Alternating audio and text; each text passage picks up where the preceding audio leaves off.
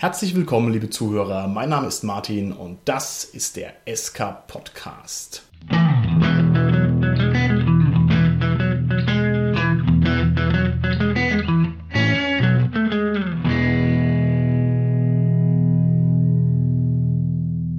Mit mir im Studio sind heute drei Schläfer, die in ihren Zeitkapseln vor sich hinschlummern und die ich jetzt hier mal aufwecken werde, denn nach unserer 250-jährigen hm. Reise haben wir hier Alpha Centauri erreicht. Mal schauen, was sie dazu sagen.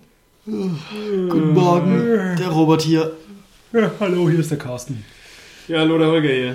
Ja, von wegen Zeitkapsel, hä? Ihr seid einfach nur eingenickert beim Podcasten, ihr faulen Hunde. Also, Konzentration. In der heutigen Folge geht es um fremde Planeten. Und jetzt würde ich gerne von euch wissen, Würdet ihr euch denn, wenn es euch auf einen fremden Planeten brächte, und aktuell ist das ja die einzige Möglichkeit, in einen künstlichen Schlaf versetzen lassen, oder wäre das nichts für euch? Ich muss passen.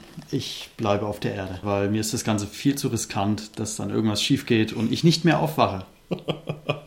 Hast du den Fallout-Plot im Hinterkopf, ja, wo das da genau. auch mit diesen einen Schläfereien nicht ganz gut geht? Okay, der ist mir auch direkt in den Sinn gekommen. Wie schaut es aus bei dir, Carsten? Ich denke, das kommt darauf an, wie lange es dauern würde und ob damit verbunden ist, dass man wieder die Reise zurück zur Erde plant. Nämlich, wenn das so ist und ich würde wieder zurück zur Erde kommen, dann sind vielleicht auch schon zehn Jahre sehr lange, weil wenn ich dann nach zehn Jahren zurückkomme, bin aber vielleicht selbst nur ein oder zwei Jahre gealtert, weil ich die anderen acht Jahre im Staseschlaf verbracht habe, dann sind alle Leute, die ich gekannt habe, dann aber acht Jahre älter als ich. Ja. Okay, interessanter Punkt. Wenn man jetzt die zeitlichen Dimensionen ein bisschen skaliert und man sagt, man würde vielleicht 500 Jahre in der Zukunft genau. erst wieder zu Hause sein, dann wäre natürlich vielleicht Half-Life 3 schon draußen. Ja, wäre wär, wär vielleicht natürlich auch so das. das wäre also wär wär ein riesiger Kulturschock. Ich denke, so weit muss man nicht gehen. Aber es gibt viele so Science-Fiction-Geschichten, die zeigen, dass, dass man dann quasi wieder zurückkommt, manchmal auch vielleicht durch einen länger als geplanten Staseschlaf und dass man dann auf seine Kinder trifft, die aber dann schon Großeltern sind. Und das finde ich ziemlich spooky. okay, also dich haben sozusagen die düsteren Visionen von Reisen zu fremden Planeten schon abgeschreckt. Holger, wie schaut's aus? Bei dir Stasis-Schlaf um den Mars zu erreichen, ja oder nein? Auch zum Mars, ja. Ich würde das bei längeren Reisen von der Technologie abhängig machen. Also wenn es wirklich eine Stasis ist, in der keine Zeit vergeht oder minimal, dann wäre das okay. Wenn das nur so ein Winterschlaf quasi ist, wo ich trotzdem noch altere, dann kann es ja maximal auch vielleicht bis zehn Jahre gehen oder so in die Richtung. Mhm. Also dann wäre ich ja trotzdem schon gealtert und würde dann erst auf dem Planeten mit 21 ankommen. sozusagen. Nein, also das, das wäre mir ein bisschen zu hart, quasi da einfach so mal zehn Jahre zu überspringen. Wie schaut es bei dir aus, Martin? Also ich weiß auch nicht. Ich finde es auch ganz schön gruselig, dass da irgendwas schief geht. Ich hätte jetzt gar nicht damit gerechnet, jemals wieder auf die Erde zurückzukommen, sondern ich dachte, das ist ein One-Way-Ticket. Also wenn ich ja. wirklich mhm. weit fliege und da naja, was machst du denn, wenn du irgendwie der Einzige bist, bei dem die blöde Kapsel nicht geht, dann wachst du halt auf, aber es sind halt noch 125 Jahre und du bist halt der Einzige auf dem blöden Raumschiff. Ich weiß es nicht. Ich weiß es nicht. Da bin ich also nah bei dir, da gibt es schon sehr gruselige Szenarien, die irgendwie seltsam sind. So weit hergeholt ist das Ganze ja nicht. Es ist ja jetzt schon angeplant, dass eine Reise zum Mars stattfinden wird. Also man kann sich jetzt schon registrieren lassen. Ist dann auch ein One-Way-Ticket, mhm. um die ersten bei der Besiedlung des Mars zu sein. Also ist wohl finanziert durch das Fernsehen oder so, glaube ich. Holger, du weißt da ein bisschen mehr. Genau, also soweit ich das gelesen habe, wird es von der holländischen Firma komplett finanziert und die haben dann die exklusiven ja. Ausstrahlrechte für alles, was da passiert. Also oh. quasi auch für, schon für die Vorauswahl von den Astronauten, wie die vorbereitet werden den Start, was dann in der Kapsel passiert und so weiter. Oh Gott, oh Gott, das ist ja dann wie das Dschungelcamp auf dem Mars. ja, Big Brother. Äh, äh, zwei kurze Fragen. Wo kann man sich bewerben und wann geht's los? Also der Bewerbungszeitraum ist, soweit ich weiß, schon um. Oh. es ging, also über so eine Internetseite konntest du dich da anmelden, quasi bei dieser Firma. Mhm. Es haben sich auch mehr als eine Million Menschen weltweit, wow. glaube ich, beworben. Und jetzt ist so der Auswahlprozess mhm. quasi am Laufen. Aber die meisten Menschen waren einfach nicht Podcast genug. Ja. Deswegen sind sie nicht genommen worden. Ne? So es aus. Das heißt, wir hätten hier sehr viel bessere Chancen. Okay, ich mache jetzt mal einen Spruch, ich würde es machen. Ich würde mich in diese Kapsel einsperren lassen und 200 Jahre schlafen, um dann einer zu sein, der als erster einen Fuß auf einen neuen Planeten setzt. Und auch wenn ich sozusagen sofort von Alienwürmern zerfressen werde, das war's wert. Also das gibt's halt nur einmal die neue Welt entdecken.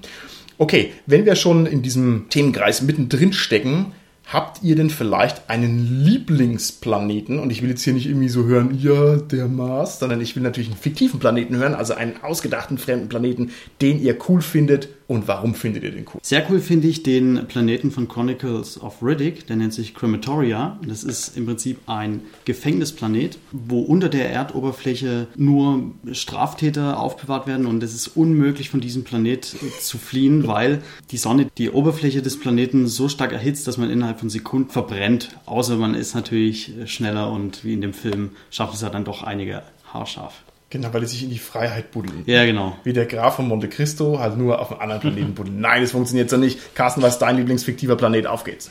Ja, das ist ein Planet aus der Star Trek Classic-Serie aus der Folge Shore Leave und das ist ein Planet, der quasi das Prinzip verwirklicht, dass die eigenen Gedanken Wirklichkeit werden, was in der Folge dazu führt, dass die Kirk, Spock, McCoy, die Crew, dass die da quasi in lebensgefährliche Situationen kommen, weil die das nicht wissen und weil dann die eigenen Gedanken quasi ungeplant Wirklichkeit werden. Erst treffen sie alles in Wunderland, später einen Samurai mit einem Katana, der den Zulu angreift und so weiter und so fort. Und das ist dann im Hintergrund gewesen quasi so ein Vergnügungsplanet, der wirklich von einer höher entwickelten Rasse irgendwie geschaffen wurde und ja, die haben es halt vergessen und wussten es nicht. Finde ich eine sehr schöne Idee. Und du hast keine Angst vor deinen eigenen Gedanken. Also du würdest sozusagen das äh, interessant ich finden. Ich habe da große Angst davor und ich finde das gerade deshalb so spannend. okay, alles klar. Holger, was ist dein Lieblingsfiktiver fremder Planet? Also ich muss leider von dem Planeten etwas weg. Es ist nur eine Megastruktur, geschaffen von auch höher entwickelten Aliens. Das ist nämlich die Ring World. Und das funktioniert so, dass quasi um eine Sonne rum im Abstand von der Erde einfach ein Ring gezogen ist. Also hat halt den mhm. Durchmesser Erdabstand und ist irgendwie eine Million Kilometer breit. Und das ist einfach viel, viel besser als ein Planet, weil der nämlich die Oberfläche von ungefähr drei Millionen Planeten hat. Mhm, cool. Also da, da, kann man halt viel, viel mehr machen. Und das passiert dann da auch. Also das ist halt, wie gesagt, in den Ringworld-Büchern das zentrale Element. Sehr ah, genau, das wollte ich gerade fragen. Also eine Romanserie oder so. Genau. Mhm. Und gibt es da gar keinen Tag-Nacht-Zyklus? Oder Doch, muss ich dann auf die andere Seite? Nee, das gibt es auch. Das, da da gibt es dann noch einen kleineren Ring, beziehungsweise so Platten, die da halt auf halbem Abstand. Ähm, okay. Also es ist alles einigermaßen wissenschaftlich auch durchdacht, wie das funktioniert. Okay, also muss ich sagen, das hatte ich jetzt nicht auf dem Schirm. Das ja. ist echt interessant. Wie, wie, wie, wie, kommt man da, wie wird dann quasi gereist in diesen Ringen? Nee, das, das, ist ja nur ein Ring. Also der ja. Ring ist komplett die Erdumlaufbahn, ja. den Durchmesser. Ja, und wie, wie reisen die da von einem Punkt zum anderen Punkt? Reisen die innerhalb ganz, des Ringes, ganz, außerhalb ganz, des Ringes? Ganz normal. Also du kannst da ganz normal auf dem Ring reisen. Das ist halt relativ weit alles von den Aber die können nicht mit dem Raumschiff quasi von einem Ende zum anderen, wäre kürzer. Das geht auch. Ah, ja. Dann müsstest du doch durch die Sonne. Oder habe ich da jetzt einen Denkfehler? Weil die, die Krümmung ist doch jetzt andersrum. Ja, dann bist du ja auf der Nachtseite. so, du kannst ja auf der Tagseite einmal im Kreis um die Sonne rumfahren. Ja, dann, dann bist du aber eine Weile unterwegs. Das stimmt allerdings. Okay, sehr schön. Ich mache es mal ein bisschen kürzer. Ich finde den Planetenansatz von Douglas Adams per Anhalter durch die Galaxis äh, großartig. Und zwar dieser maßgeschneiderte Designplanet aus dem Planetenkatalog, wo ich also sagen kann, wenn ich reich genug bin, lasse ich mir in der Planetenschmiede meinen Planeten zusammenstellen, halt wie ich das mag. Mhm. Hellgrüner Himmel, wenn ich es mag mag, ja, lauwarmes Wasser, äh, Giraffen und so weiter, alles ist aus Gold, halt wie ich Bock drauf habe. Das finde ich sehr cool. So, gehen wir noch einen Schritt weiter. Diese fremden Planeten provozieren Plots, die sozusagen mit ihrer Bühne, mit ihrer Planetenbühne unweigerlich verwoben sind. Welcher fremder Planetplot gefällt euch persönlich am besten von den unzähligen, die es gibt? Hat jetzt nichts mit dem Beispiel, was ich vor uns genannt zu tun, aber ich würde einen Planeten wählen aus einem Computerrollenspiel. Rimworld nennt sich das Ganze. Es ist ein Roguelike-Spiel, also eins, was auf Erkundung basiert und auf ja, Basenbau, wenn man es so will.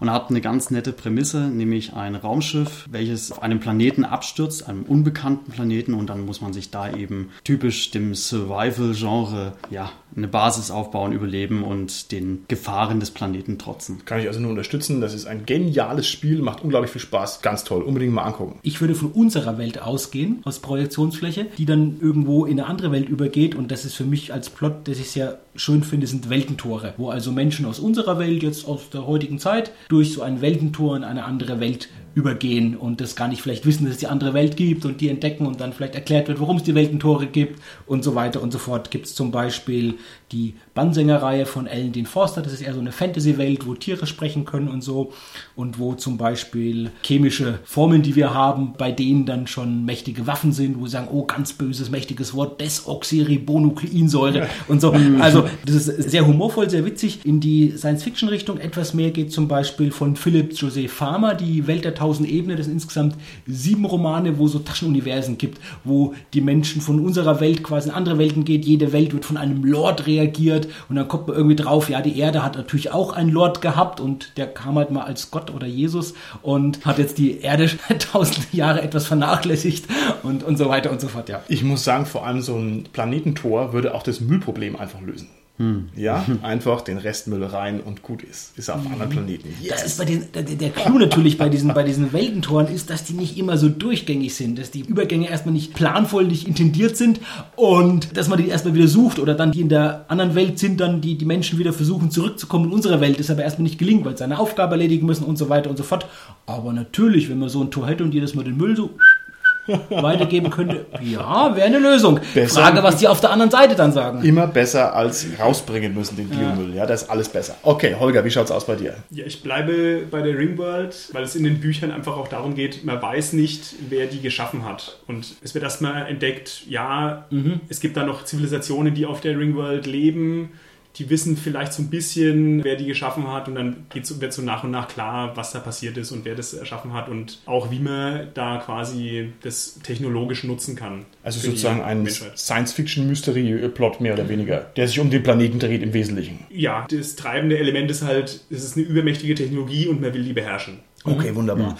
Ich mache es mal ein bisschen weniger komplex. Ich finde als Planetenplot den Plot von Starship Troopers unglaublich cool, wo also die Marines aussteigen müssen und einfach eine ganz klare Sache ist, Insekten-Aliens auf dem Insekten-Alien-Planeten gegen die Space Marines. Das ist so schön platt und so schön doof, dass ich das einfach herzerfrischend finde, sich diesen Film anzugucken. Gut, gehen wir mal ein Schrittchen weiter. Planeten werden ja in der Fiktion ganz oft als Bühne verwendet, welche Plots, welche Genres, welche Grundansätze eignen sich denn ganz besonders dafür, um auf einer Bühne von planetarem Maßstab gut zu funktionieren? Was gibt's denn da alles? Ja, du hattest eins gerade genannt. Ich bleib direkt dabei. Dieses typische Militärsetting oder Szenario, also beispielsweise der Planet wird von Aliens äh, angegriffen, ja, ja. aller Independence Day oder ja, Mars Attacks, okay.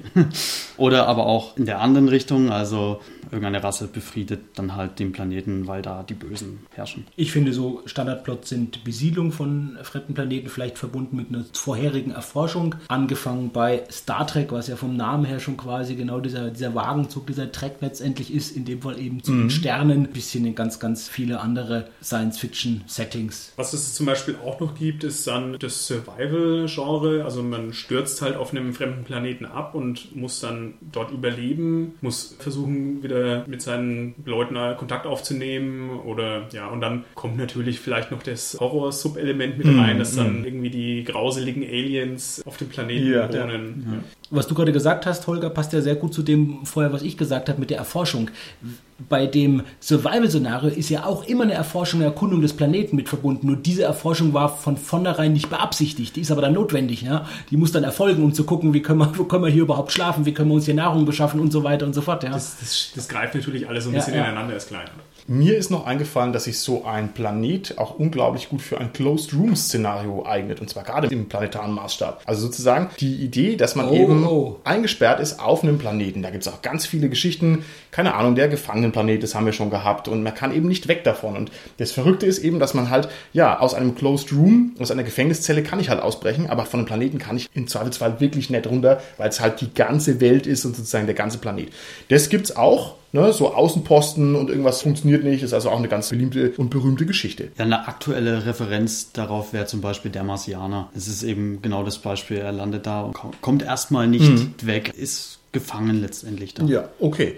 Eine andere Frage, die ich euch gerne stellen würde, ist jetzt mal ja, technisch angedacht. Wie realistisch ist es denn eigentlich, dass ein anderer Planet überhaupt besiedelbar ist? Also wenn ich mir das jetzt überlege, so ein Planet hat im Normalfall keine gescheite Atmosphäre, der hat die falsche Gravitation, die radioaktive Strahlung des Weltalls wird nicht abgeschirmt und so weiter und so fort. Kann man nicht eigentlich sagen, dass im Großen und Ganzen die Besiedlung eines fremden Planetens eine Totgeburt ist, also als Idee? Was sagt ihr dazu? Bin mir da gar nicht so sicher. Einerseits, wir haben zum Beispiel die Raumstation, die internationale, also die ist zwar nicht auf dem Planeten, aber die ist im All. Also ich meine, wenn es im All geht, wieso kann man das nicht auf dem Planeten letztendlich machen? Die ist halt nicht so groß. Okay. Das ist das eine. Das andere, was es ja schon gibt, es gibt immer wieder Experimente mit so Eco- oder Biosphären, wo quasi unter einer Kuppel versucht wird, so eine komplette Welt für sich, die sich selbst versorgt mit Sauerstoff, mit Nahrung etc., ja, mit Menschen, Tieren, Pflanzen, die da drin sind. Die, glaube ich, mehrere Jahre teilweise solche Experimente, ja. Und die funktionieren Und jetzt schon, weißt du das? Also jetzt auf extrem lange Zeit hingesehen funktionieren die noch nicht. Wie gesagt, Mhm. einige wenige Jahre, ich glaube bis drei Jahre war das Maximum, was Okay. bis jetzt funktioniert hat, funktionieren die. Aber das ist ein sehr diffiziles Gleichgewicht, das man da einhalten muss und das funktioniert halt dann mit sehr vielen Variablen nicht unbedingt. Wieso haben wir so wenig Probleme damit, in fiktiven Szenarien, in Filmen, in Büchern einfach davon auszugehen, dass das funktioniert? Ich erinnere mich da an diese herrlichen Star Trek-Szenen, wenn also der John Archer auf einen neuen Planeten kommt, dann machen die erstmal die Tür auf, dann lassen die den Hund raus, dann gehen die raus und hören sich die zwitschernden Vögel an im Tannenwald. Also sozusagen das genaue Gegenteil von diesem eher seltsamen und befremdlichen Szenario, das einen wahrscheinlich erwarten würde, wenn ich jetzt auf einen anderen Planeten komme. Wo kommt es her, diese Idee, dass das einfach relativ problemfrei funktioniert? Was meint ihr? Das ist vielleicht auch einfach mehr ein Wunschdenken. Also natürlich, wenn man die harten Fakten nimmt, ist es recht unwahrscheinlich, dass es auf Anhieb da so viele Planeten gibt. Und es gibt wirklich massiv Planeten in diesem Star Trek-Universum allein. Aber das ist halt gerade das Schöne, sich damit zu beschäftigen und auch ja, reizvoller, wenn es denn so viel gibt. Bei Star Trek speziell gibt es die Erklärung dafür, das ist bei The Next Generation mal gewesen, dass es ein paar Milliarden Jahre vorher eine Urrasse gab und die hat quasi alle anderen Planeten irgendwie mit genetischem Code und so besiedelt. Und deswegen sind die Planeten sich alle so ein bisschen ähnlich, beziehungsweise die Vegetation ist einigermaßen ähnlich. Alle Aliens sind halt zwei Beine, zwei Arme, ein Kopf. Okay. Und Ähm. es ist natürlich schön dazu zu wissen, dass es vor allem aus Budgetgründen so passiert ist. Ne? Also man möchte jetzt nicht die super verrückten Aliens herstellen, aber es ist natürlich eine schöne Ingame-Erklärung. Ich komme nochmal auf die Outgame-Erklärung. Du hast ja gerade gefragt, warum ist es für uns nicht verwunderlich als Zuschauer, ne, als Rezipienten, äh, wenn wir das sehen. Da denke ich, ist es so, weil wir es einfach gewohnt sind. Wir sind es gewohnt, dass wir fremde Planeten sehen, wo dann Leute von Raumschiffen einfach ohne Raumanzug in der Regel raufgehen. Ja, also ja. bei Star Trek die Klasse M-Planeten. Nehmen wir aber auch, du hast vorhin Martin Starship Troopers erwähnt. Auch da, das sind Soldaten, die haben Helme auf, die haben aber auch keine alten Geräte oder so. Ja. Und warum das so ist, das ist natürlich, denke ich, wieder was, was aus produktionstechnischen Gründen, wie ihr beide gerade gesagt habt, zusammenhängt. Das wäre nicht so attraktiv auch, wenn man dauernd Schauspieler sehen würde, die in Raumanzügen sind, die letztendlich Gesichtsmaske haben, wo man gar nicht sieht, wie die, Ja. das Minenspiel von dem. Und die ganzen Plots, die sich auf M-Klasse-Planeten ergeben, sind einfach viel vielfältiger, viel größer, als wenn das einfach so abgelegene Minenplaneten sind mit einer ja, lebensbedrohlichen Atmosphäre und da muss man Ja. nur mit riesigen Raumanzügen hin. Genau. Was mir aufgefallen ist, gerade weil du das sagst, mit diesen Raumanzügen, die fürs Fernsehen irgendwie ungeeignet sind, bei Star Trek gibt es, wenn man mal darauf achtet, diese schönen Innenlichter im Helm. Die haben also ein großes offenes Visier und dann haben die so ein paar Lichter innen drin, dass man das Minenspiel eben doch sehen kann. Mhm. Was ja Quatsch ist, im Helm Lichter drin zu haben, die mich selber anstrahlen. Aber es ist irgendwie auch logisch, dass man das so sehen will. Also Ah, ja, war ja, ich schon, ja, ja. habe mich schon ein bisschen gefreut, als mir das aufgefallen ist, dass das so gemacht wird. Also ich möchte jetzt mal komplett in die Realität zurück. Man geht aktuell davon aus, dass es ungefähr 40 Milliarden Planeten allein in unserer Milchstraße gibt, die ungefähr in der lebensfähigen Zone im jeweiligen Sonnensystem sind. Also so ungefähre Entfernung von dem Stern, dass halt menschliches Leben dort möglich wäre. Da ist nur ein Entfernungsproblem quasi jetzt. Wie komme ich zu dem Planeten hin? Also die Auswahl ist, denke ich, gigantisch. Nur man muss halt hinkommen. Also du sagst, es ist nur noch eine Frage der Zeit, bis der SK-Podcast Planet auch endlich dann mal von uns in Besitz genommen wird. Ich denke, das können wir gerade noch abwarten. Alles klar. Wenn wir uns mal fremde Planeten angucken und wenn ich mir vorstelle, ich müsste jetzt als Spielleiter zum Beispiel für ein Rollenspiel einen fremden Planeten entwerfen, was gibt es denn da für Attribute, die ich beachten kann und die so einen Planeten interessant machen, die vor allem dieses Planetare ein bisschen betonen? Was gibt's da? Also als erstes fällt mir da ein, was am naheliegendsten ist, die Größe, Rotation, ein Tag-Nacht-Zyklus oder verschiedene Gravitationen. Und das finde ich auch an dem Punkt schon mega interessant, denn wenn ich mir vorstelle, der Tag- und Nachtzyklus ändert sich, das hat ja massive Auswirkungen auf alles. Also ich persönlich würde halt verrückt werden auf einem fremden Planeten. Ich würde zwar zum Mars reisen, aber da halt durchdrehen durchdrehen, weil ich einfach nicht gescheit schlafen könnte, weil mir die Sonne in einer anderen Frequenz reinbrennt. Ja, stimmt, weiß mir aus medizinischen Gründen gerade diesen Jetlag, der kommt ja genau daher, ja.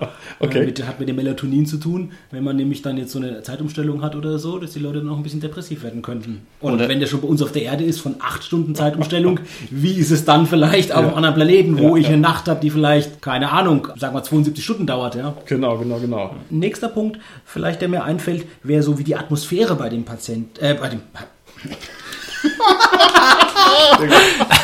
Meine Versprecher, ich meine nicht Patienten, sondern natürlich ist ja nicht unser Patient, den wir behandeln wollen, sondern der Planet, den wir erstellen wollen. Also wie die Atmosphäre auf dem Planeten ist. Und da gibt es ja auch verschiedene Parameter, die man besetzen müsste. Man müsste gucken, wie ist die Strahlung, ja, wie ist die ja. da, wie ist die Temperatur insgesamt, so Durchschnittstemperatur, ja. wie ist die Varianz von der Temperatur bei dem Planeten, wie ist so die Witterung, ja, sind da immer viele Wolken, regnet es viel, scheint die Sonne sehr viel und so weiter und so fort. Also ich finde auch, das ist eine total banale Sache, aber die Wolkendecke ist halt echt wichtig. Man stelle sich vor, man lebt auf der Venus, wo halt alles voller Staub und, und, und Dreck ist. Das ist ja ein ganz anderes ja. Gefühl, wenn man in so einer Staubsuppe die ganze Zeit lebt. Oder ich gucke in den Himmel und der ist halt nicht blau, sondern der ist einfach eine andere atmosphärische Zusammensetzung und habe halt eine andere Lichtbrechung. Also ich finde, das bringt es schon ganz gut rüber. Jetzt korrigiere mich nicht technisch. Wollte ich aber eigentlich. Ja. nee, ist okay. Komm, sag. Ja, auf der Venus gibt es bestimmt auch ein bisschen Staub und Dreck, aber eigentlich gibt es da auch ganz viel Schwefelsäure und hohe Temperaturen, also da ist es sowieso nicht so angenehm. Wenn ich jetzt bei der Atmosphäre bin und die Parameter festgelegt habe, dann ergibt sich ja quasi als nächstes wieder die Umweltbedingungen aussehen müssen. Das ist, denke ich, eine logische Konsequenz davon. Wenn ja. ich jetzt einen Planet habe, wo ich sage, da scheint viel die Sonne, da gibt es wenig Wolken, dann habe ich wahrscheinlich eher so eine Art Wüstenplanet, der sehr karg ist oder so, ja, wo relativ wenig Vegetation ist, habe ich einen Planet, wo ich aber viel Niederschlag habe beispielsweise, mhm. wo ich vielleicht auch eine wärmere Temperatur habe, habe ich vielleicht eher so einen Dschungelplaneten oder so. Ja? Wobei man da jetzt auch, ich glaube, wir so ein bisschen wieder so die Planeten als Bühne nehmen und gerade merke ja, ich gerade selbst, ja. das sehr global denken. Es kann ja sein, dass es sowohl einen Dschungel wie auch eine Wüste gibt auf dem Planeten, als auch eine Eiszone etc. Ja, da wird es halt komplizierter. Das ist sogar eher wahrscheinlich, dass es verschiedene Klimazonen auf dem Planeten gibt, weil es ist halt wissenschaftlich mhm. korrekter, würde ich mal behaupten. Was natürlich noch besonders interessant ist, ist, wenn dieser Planet beliebt ist und da ist dann sozusagen, macht man die ganz große Büchse der Pandora auf. Also da ist dann nochmal alles möglich. Das macht den Planeten nochmal ganz interessant. Habe ich hier nur eine reine Wirtschaftskolonie? Wird da was abgebaut? Leben da sehr viele Menschen? Ist es ein Außenposten? Hat er vielleicht eine richtige Rolle? Keine Ahnung, Laborplanet, Gefängnisplanet, Quarantäneplanet. Da gibt es ja viele Sachen. Wenn ich jetzt, das könnte man natürlich ewig über Gesellschaften reden. Ich glaube, das brauchen wir nicht machen. Ich kann natürlich mir überlegen, sind die aggressiv, sind die reich, sind die arm, sind die eingebettet in ein Verhältnis zu anderen Planeten und so weiter und so fort. Ich finde vor allem an anderen Planeten schön, wenn der eine andere Visualität hat. Ich finde auch, dass das was ist, was uns reizt an fremden Planeten als Konsumenten von Fiktionen. Wenn es halt anders aussieht. Ich habe halt andersförmige Pflanzen, ich habe einen anderen Baustil, die Gebäude sehen anders aus, dieses und jenes. Und ich glaube, das sind also Dinge, die einfach sehr interessant sind. Wobei mit dem Baustil, ich glaube, das ist so die Herausforderung für Erschaffer von solchen Welten, was zu nehmen, was einerseits fremdartig ist und neuartig wirkt, unvertraut wirkt und andererseits aber irgendwo noch Sinn macht und vorstellbar ist und logisch ist, dass es so sein könnte. Jetzt gehen wir mal ein bisschen konkreter aufs Rollenspiel zu. Ist es fürs Rollenspiel eigentlich interessanter, ich nehme mir einen realistischen Planeten, baue mir den zusammen aus den Attributen, die wir gerade genannt haben, oder mache ich das, was die Science Fiction ganz oft macht, die trashige, ich nehme eine reine Bühne der Planet der Händler und auf dem Planet der Händler sind alle Händler. Und das ist dann mein Planet. Und dann habe ich halt die Bühne für irgendein, keine Ahnung, ein Finanzabenteuer oder sowas. Was mache ich da? Was ist da besser? Ich bin pro Alleinstellungsmerkmal, also pro Trope, wie es immer so schön sagt. Ich mag das ganz einfach, weil es ein Alleinstellungsmerkmal ist. Etwas, was sich von unserer bekannten Welt absondert und dadurch die Welt interessant gestaltet. Es ist natürlich auch auf der anderen Seite sehr klischeebehaftet. Also klar, dass sich dann der Eisplanet in vielen Settings immer wiederholt. Da kann man mhm. halt nicht viel Neues erfinden. Ich meine, mhm. du hast den ganzen Planet voller Eis, Gletscher. Was willst du da noch groß dazu machen? Nur mal, weil es mir gerade durch den Kopf geht. Bei Space 1889, da ist halt das Eis aus anderen Stoffen. Dass das Eis halt nicht aus Wasser ist, sondern es ist halt aus Methan. Methan, herzlichen Dank. Zum Beispiel Methaneis, da mhm. wäre ich okay, jetzt so aus dem Kopf mal gar nicht drauf gekommen. Das ist interessant, aber ich würde dir zustimmen. Das ist natürlich ein guter Ansatz, ja. Diese Bühnenplaneten, die quasi klischeehafte Abklatsche sind, die haben halt den Vorteil, dass ich weiß, was Sache ist. Ein Eisplanet ist halt aus Eis, da kann ich gleich was mit anfangen. Aber so ein physikalisch konstruierter Planet, wo ich sage, oh, Klimazone, dies und das, Vegetation, dies und das, ist halt erstmal sehr viel komplizierter, um mich da reinzufinden. Ne? Ich bin entgegen dem Robert eher für den Realismus, also eigentlich auch gegen den Martin so ein bisschen. Das muss schon irgendwie Sinn machen dass der Planet ein Wüstenplanet ist oder dass der Planet ein Eisplanet ist. Ich meine, Eisplanet kann ich damit erklären, der liegt halt einfach weiter weg von der Sonne dann ist es automatisch kälter, dann ist da automatisch Eis. Weil der Wüstenplanet ist halt näher dran und so weiter und so weiter. Aber den Händlerplaneten, wie erkläre ich den logisch? ich, also das ist, es ist ein bisschen seltsam. Ich, ich stimme dir voll und ganz zu. Der Händlerplanet ist also wirklich dummer Planet. Ne? Wie wollen wir natürlich so eine Handelsstation, könnte man sich schon auch irgendwie vorstellen. Also es ist halt auch ein bisschen eine Gratwanderung, wie platt man es dann abzieht. Ne? Das ist klar. Ich würde es dem Anlass entsprechend anpassen. Wenn ich jetzt mal einen Planeten habe, wo die Charaktere mal kurz hinkommen zu Besuch, weil sie irgendwas Bestimmtes machen müssen, eben, die müssen irgendwas kaufen, ein neues Raumschiff, dann bietet sich sich vielleicht so einen Handelsplaneten an oder so, oder ich mache so eine Handelsstation. Wenn ich einen Planet habe, wo eine komplexere Handlung drauf stattfindet, dann ist es, denke ich, schon gut, wie Holger gesagt hat, das dann eher auszuformulieren und festzulegen. Also man kann jetzt vielleicht noch argumentieren, das ist halt der Handelsplanet, aber es gibt nur eine Basis, auf der man halt landet. Mhm. Und da sind die Händler und der Rest des Planeten ist halt unbewohnt. Mhm. Dann macht es Sinn, den Handelsplanet oder den Planet der Händler zu nennen, aber es ist halt ja. nicht der komplette Planet voller mhm. Händler. Der komplette also. Planet, Holger, ist voller Händler. Händler. Das sind nur Händler und die handeln miteinander und dadurch werden die unermesslich reich. Okay, alles klar. Was sagt ihr denn zu einer Rollenspielperspektive, die sich davon abhebt, dass ich ein einsames Individuum bin, das auf einer gigantisch großen planetaren Welt sich bewegt, sondern wenn ich sage, ich habe den Planeten sozusagen unter meiner Kontrolle. Ist das ein attraktives Szenario, das sich relevant unterscheidet von anderen etwas administrativeren, abstrakteren Szenarios? Zum Beispiel vom Management einer Burg oder sowas? Gar nicht so sehr unterscheidet, aber es geht in dieselbe Richtung. Ich finde, das ist ja sehr beliebt bei Abenteuern, wenn die Charaktere oder die Spieler auch dadurch Macht bekommen, indem sie solche verantwortungsvolle Positionen sind und das entscheiden können. Ich bin aber ein großer Fan von Charakterspiel. Ich würde bei dem, was du gesagt hast, schon einfach festlegen, du bist jetzt zum Beispiel der Präsident, der Gouverneur des Planeten. Der nächste Spieler ist dann ein Minister zum Beispiel für Entwicklung, der nächste für Wirtschaft und würde dann ein Setting vorgeben, eine Konferenz beispielsweise mal, wo die miteinander spielen, wo es also schon dann auch um Charakterspiel geht, mit dem Hintergrund jetzt den Planeten irgendwie zu managen. Würde es sich relevant unterscheiden davon, sagen wir mal, ein Land der Erde zu verwalten? Gäbe es jetzt einen konkreten Spielvorteil, wenn ich sage, ich nehme einen Planeten? Weil darum geht es uns ja. Ja, spannender auf jeden Fall. Ich glaube, die Erde wäre natürlich vertraut und, und würde uns auch ein bisschen binden durch das, was wir alle schon wissen und so. Und so können natürlich auch ungewohnte Fragen aufbringen, ja, okay, neue okay. Probleme, ja. Wäre natürlich mehr fancy, einfach jetzt so eine Science-Fiction-Welt zu haben. Sehr schön. Interessant wäre es dann, wenn man die Kolonie oder eine Kolonie zum Beispiel leitet von einem Planeten, der eben noch nicht entdeckt ist. Im Gegensatz zu, ich bin jetzt der Besitzer mhm. der Burg und ja, verwalte ja. dann ein bereits bekanntes Areal. Okay. Also ich würde sagen, das unterscheidet sich nicht sehr stark von, ich bin jetzt Herrscher von einem Land, weil mhm. die ganzen dazugehörigen Dinge skalieren einfach mit hoch. Mhm. Also wenn ich Herrscher von Planeten bin, dann habe ich halt nicht das gegnerische Land, sondern ich habe halt den gegnerischen Planeten oder das gegnerische System schon oder so. Ich sehe da vor allem den Vorteil, das habe ich am Anfang schon mal gesagt, dass es sich eigentlich auch um ein Closed Room Szenario handeln kann, wenn ich einen ganzen Planeten habe. Ne? Also sozusagen, wenn ich jetzt meinen Planeten runterwirtschafte, dann ist halt der ganze Planet Fratze. Kann ich also nicht sagen, ja, hm, blöd, gehe ich halt ins nächste Königreich, sondern dann ist halt alles kaputt. Ich denke, das ist reizvoll, ansonsten bin ich davon auch nicht so ganz überzeugt, muss ich sagen. Planeten verwalten, hm. Also entweder der Rest skaliert mit, dann ist es witzlos, oder es skaliert nicht mit, ja, habe ich dann einen Vorteil? Weiß ich nicht. Also nochmal der Punkt, ich glaube, Martin Holger, ihr habt jetzt eher so die Außergewöhnlichkeit hervorgehoben des Planeten. Mhm. Mir war es eher wichtiger zu gucken, dass ich sage, es ist wirklich Rollenspiel. Weil die Gefahr, die ich ersehe, ist jetzt gar nicht, dass das jetzt, sage ich mal so, besonders ist, Planeten zu managen im Vergleich zu einer Burg, sondern dass es wirklich Rollenspiel ist und nicht in ein Handelsspiel letztendlich geht, in ein Wirtschaftssimulationsspiel mhm. abdriftet. Mhm. Da sehe ich eher die Gefahr und die würde es natürlich auch beim Management von einer Burg geben. Ja. Okay, gehen wir noch ein paar rollenspielerische Standardsituationen durch und ein paar Probleme, mit denen man sich auf fremden Planeten rumschlagen muss.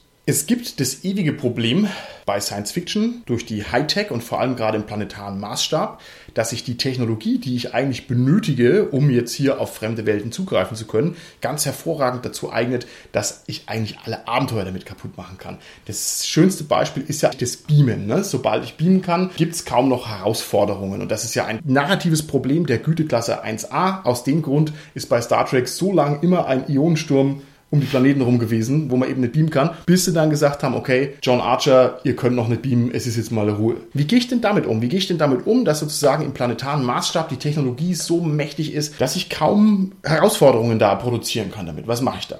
Die Technologie muss dann einfach systeminhärent schon irgendwelche Risiken bergen. Ja, ja. Zum Beispiel. Oder es muss so unglaublich teuer sein oder nur für wenige verfügbar, dass es wieder managebar ist. Okay, das finde ich eine sehr gute Lösung, dass ich also eben diese ganzen Zauberkästen möglichst zu Hause lasse und da keine Fässer aufmache, die ich nicht mehr unter Kontrolle bekomme. Und ich finde auch schon so ein Weltentor ist theoretisch super in der Lage, alle Plots zu brechen, wenn ich es nur möglichst geschickt Ansätze. Okay, nächste Frage. Was würdet ihr mir entgegenhalten, wenn ich behaupte, aus orbitaler Perspektive, aus einem mächtigen Raumschiff über einen Planeten gibt es kaum ein Plotproblem, das sich nicht durch Flächenbombardement oder Androhung eines Flächenbombardements lösen kann? Weil ich finde, das ist der Fall. Also wenn ich am Drücker sitze und bin unerreichbar über den Wolken, was wollt ihr mir denn noch für eine Herausforderung präsentieren, die ich damit nicht lösen kann? Naja, ein gegnerisches Raumschiff. Der Gegner hat halt Waffen, womit er in Orbit schießen kann. Oder man hat ein Schutzschild, was. ja, das ist natürlich eine lame Variante, aber letztendlich kann man das natürlich auch nutzen dass es irgendein Schutzschild über eine Stadt oder was gibt. Ich glaube, es ist wie bei uns in der realen Welt. Wir haben ja auch schon Kriege, wo eine Lufthoheit da ist von einer Seite, die aber auch nicht das einzig Entscheidende ist, weil man letztendlich immer die Gefahr hat, auch Zivilisten zu treffen, weil es vielleicht Geiseln gibt, weil die, also die Sache an sich komplexer ist, so dass man nicht einfach sagen kann, man macht da so ein Flächenbombardement. Genau, das kann ja auch eine moralische Entscheidung sein, dass genau. will ich da jetzt wirklich auf dem Planeten ja. sind nur Bugs, Holger. Und die Bugs müssen ausgerottet werden. Und du möchtest mir da eine moralische Entscheidung aufmötigen. nee, ich, ich verstehe schon, was du meinst. Ich finde es voll in Ordnung.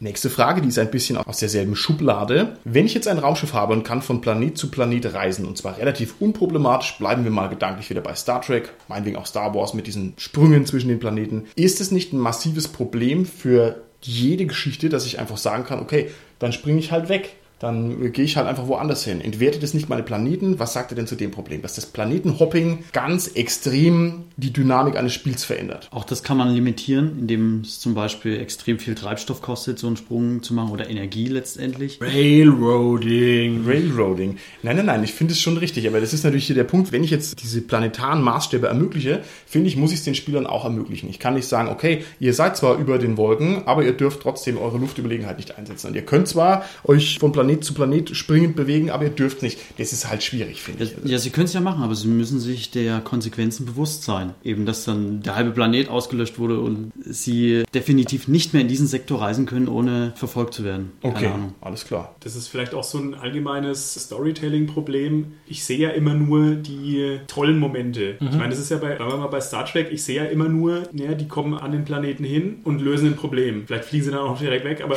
also was ist denn dazwischen? Also vielleicht sind sie ja vorher schon drei Wochen an dem Planeten gewesen, um eine diplomatische Mission zu machen. Und dann siehst du halt genau den Event nur in der Folge. Und also, das ist aber eine gute Sache, was im Rollenspiel auch machen kann, dass ich im Prinzip Szenen spiele und nicht chronologisch alles abarbeiten muss, detailliert, was da dazwischen liegt. Okay, wunderbar. Dann hätte ich noch eine allgemeine Frage an euch. Und zwar, es gibt ja zum Beispiel Aventurien die Hohlwelt Tarun. Das heißt, ich gehe sozusagen inwendig in diesen Planeten Dere heißt er ja rein. Würdet ihr das als einen fremden Planeten gelten lassen oder nicht? Die Innenseite des Planeten. Also ich halte das ja für wissenschaftlich sehr fragwürdig, so eine Hohlwelt. Aber mal davon abgesehen, es kann schon interessant sein. Ist es ein Planet, ist die Frage. Also ist es ein Planet, ähm, okay. Ein umgestülpter Planet. Zählt es für dich als Planet, wie es eben in Aventurien bei DSA genauso der Fall ist? Ich kenne das ja nicht genau bei Aventurien. Ist es okay. draußen drauf der Aventurien und innen drin ist nochmal was? Und eine Sonne auch. Ist auch innen drin in der Mitte. Wow. Dann würde ich sagen, ist es dann ein Planet, wenn man sehr, sehr schwer nur hinkommt. Okay, alles klar. Ich würde sagen, es ist auf jeden Fall eine fremde Welt. Aber nochmal, wenn du gerade das Beispiel Aventurien bringst und Tarun, ich habe da noch ein besseres Beispiel. Ich habe ja am Anfang schon die Weltentore erwähnt und ich habe hier was mitgebracht. Schaut mal her, das ist ein DSA-Abenteuer, mhm. eines der allerersten, mhm. Abenteuer Nummer 8 durch das Tor der Welten. Untertitel, die haben früher alle noch schöne Untertitel gehabt, die gibt es heute nicht mehr. Oder Die Gestrandeten des Sternenmeers ist von Werner Fuchs. Der Werner Fuchs, das war einer der Schöpfer vom Schwarzen Auge. Der war aber auch zum Beispiel wieder Hans-Joachim Alpers. Die waren vorher ja schon sehr, sehr lange aktiv in der deutschen Science-Fiction-Szene. Und ich lese euch mal was vor aus diesem Abenteuer in also, Kapitel 2 auf Seite 21. Nochmal, um es auszusprechen, ist also ein offizielles, echtes Schwarze Auge-Abenteuer. Ja, halt ein bisschen Nummer 8. älter. Genau, Nummer schon 8. älter, genau. Aber sozusagen eins der Fundamente vom Schwarzen Auge von 1984, also Copyright steht hier drin. Genau, ich lese euch mal was vor, ganz kurz. Also auf Seite 21, Kapitel 2, auf dem Weltenbaum heißt es unter den Informationen für den Meister, durch den Rachen der Gottheit Orkus gelangen die Helden auf eine fremde Welt. die von dort lebenden Watabar Rastabor genannt wird. Rastabor ist einer der vielen Planeten, die vor Jahrhunderten von den Mächtigen einer interstellaren Superzivilisation besucht wurden. Wie in Aventurien errichteten sie auf all diesen Planeten ihre Transmittertore, die ihnen die Reise von einer Welt zur anderen ohne Zeitverlust ermöglichten. Das schwarze Auge. Ja, also schön, dass du das ja. hier so, so, ja, so verrückt, effektvoll zuschlägst. Wenn ich das gelesen hätte damals, hätte ich sofort wieder aufgehört. man muss natürlich sagen, genau, im offiziellen Kanon, im schwarzen Auge hat man das natürlich verändert. Das passt nicht mehr zur heutigen Sicht, zur modernen Sicht, wie das schwarze Auge die mythologische Welt gesehen wird. Und ich glaube, es war Hartmar Wieser, der in einem Roman, das waren die elementaren Gewalten, Band 2, Erde und Eis, da hat er quasi diese Welt Rastabor nach Myranor gelegt und da auf den Südkontinent und hat da quasi die Helden von Aventurien nach Myranor auf diesen Südkontinent gebracht. Also hat es wieder konsistent gemacht. Das, was eigentlich nicht vereinbar war, denke ich, eine große Stärke von Hartmar Wieser, hat er, was andere Leute sich immer so ausgedacht haben und anderen viel große Bauchschmerzen bereitet hat, hat er einfach zusammengepackt. Aber weil wir natürlich sehr ja, Rollenspiel-geschichtsbewusste Leute sind, nennen wir Aventuren ab sofort Rasterbohr, Rasterbohr mm. oder was, wie es auch ordentlich gelesen hat. Na, wir gucken mal, wir gucken mal, alles klar. Okay, was jetzt für uns vielleicht noch interessant wäre, ist, ob es besonders spektakuläre Geschichten gibt, die auf fremden Planeten spielen, die unsere Zuhörer äh, in den Bann geschlagen haben. Also wenn ihr uns da eine tolle Geschichte noch sagen wollt, dann schreibt es uns doch einfach. Und ansonsten, ja, bleibt mir nur noch zu fragen, wie es denn mit meinem Cast aussieht. Und zwar, Ui. wir stellen uns jetzt einfach mal vor, Ihr drei werdet Gouverneure einer planetaren Kolonie, die etwa 50.000 Mann beinhaltet. Okay? Auf also, Frauen? ja, auf Frauen. Ihr seid dafür verantwortlich, wie der Laden läuft und was ihr mit denen macht. Und im Wesentlichen tanzt alles nach eurer Pfeife. Lieber Robert, du hast einen Wüstenplanet. Lieber Carsten, du hast einen Dschungelplanet. Und lieber Holger, du hast einen Planet, der eine einzige große Stadt ist. Und jetzt würde ich gerne von euch wissen, ihr habt 25 Jahre Zeit. Was ist aus eurer Kolonie passiert in 25 Jahren? Los. Ich habe die Kolonie natürlich unter die Erde gelegt, weil nur da ist es erträglich mit den Temperaturen. Und irgendwann werde ich als Gottheit angesehen in dieser Kolonie. der Gott, der uns die Sonne stahl. Alles genau. klar. Carsten, wie ist es bei dir? Ich würde ein Rotationssystem des Gouverneursamts ausprobieren, sodass jeder einen Tag mal Gouverneur sein darf. Das müsst ihr mal gucken, ausrechnen, ob das in 25 Jahren bei 50.000 Leuten hinhaut, aber das wäre eine interessante Sache, dass quasi das Amt rotiert und jeder mal Gouverneur ist. Also absolutes Chaos und völlige Vernichtung der Kolonie. Hervorragend. Wie schaut es aus bei dir, Holger? Oder eine riesengroße Bürokratie. Oder ein System, ein System, wo jeder versteht, was der andere macht. Ich würde einen Teil der Stadt abreißen und eine riesengroße Statue von Martin errichten. Ah. Exzellent, weil ich der Host bin. Gibt es ein Schleimer. schöneres Schlusswort für diese Folge? Ich denke es nicht. Dann sind wir an der Stelle raus. Bis zum nächsten Mal. Tschüssi. Ciao. Ciao.